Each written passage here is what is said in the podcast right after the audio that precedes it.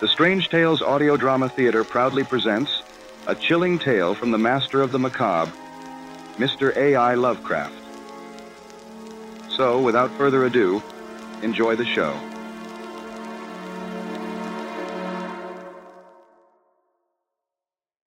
Last Ember of Pinehaven.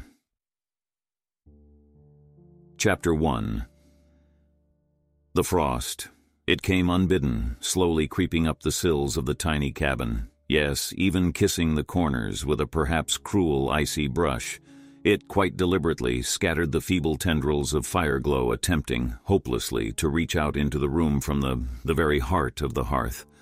It settled, now rather unabashedly brazen, upon the solid timber of the table. This table, bare, where I, John Jack MacDougall, sat, a gnarled hand wrapped around the neck of a sturdy amber bottle. Outside, the Canadian winter howled and raged on with an intensity, the gnashing teeth of a snowstorm, a storm of this kind, one of which, mind you, I'd not seen in my thirty years in these very secluded woods, a labyrinth of luscious pines, ordinarily my sanctuary, but now transformed into a wall, a towering wall of frosty spears by these frigid waves. Pinehaven, that's the name.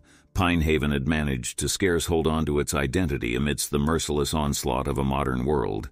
Progress, hmm, had in many ways skipped it over, yet, yet with the dawn of aggressive forestry works, one couldn't help but fear. Fear whether the spirit of this forest could endure, could be sustained.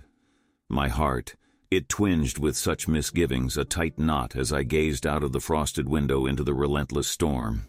It was as though, yes, Adana, as though nature was trying to speak, to convey a profound soliloquy echoing from the deepest depths of the wilderness, its whispers of ancient horrors, unseen but undeniably present, shrouded in the very heart of the storm.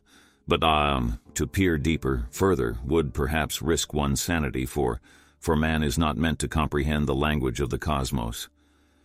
By the rather dim glow of the dwindling fire, I beheld an image, a reflection of myself etched into the polished glass of a pocket watch. It was a gift, a gift from my grandfather, a silent yet oh so loud reminder of simpler times, times where humanity coexisted with nature rather than trying to bend it to their will. My reflection, it echoed this sentiment, a face hardened by years of hard labor but warmed by a deep respect for the forest.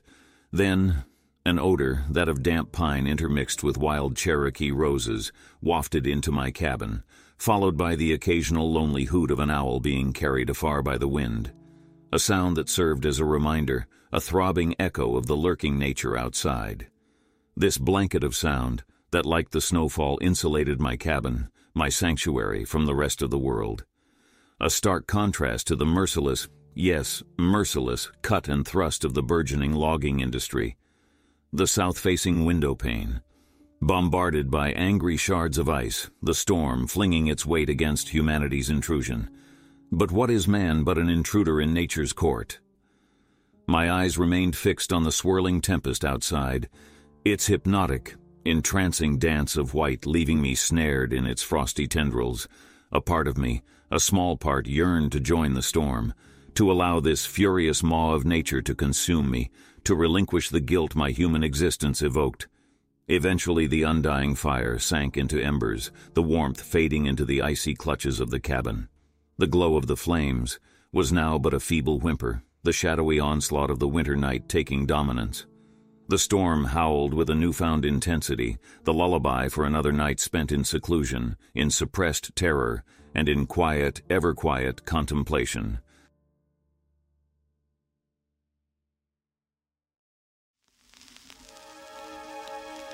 This has been a production by the Strange Tales Audio Drama Theater. Kindly join our Discord server to engage in discussions about the novel's enthralling events, and follow the happenings at the Strange Tales office, where you can offer your esteemed input to our editors.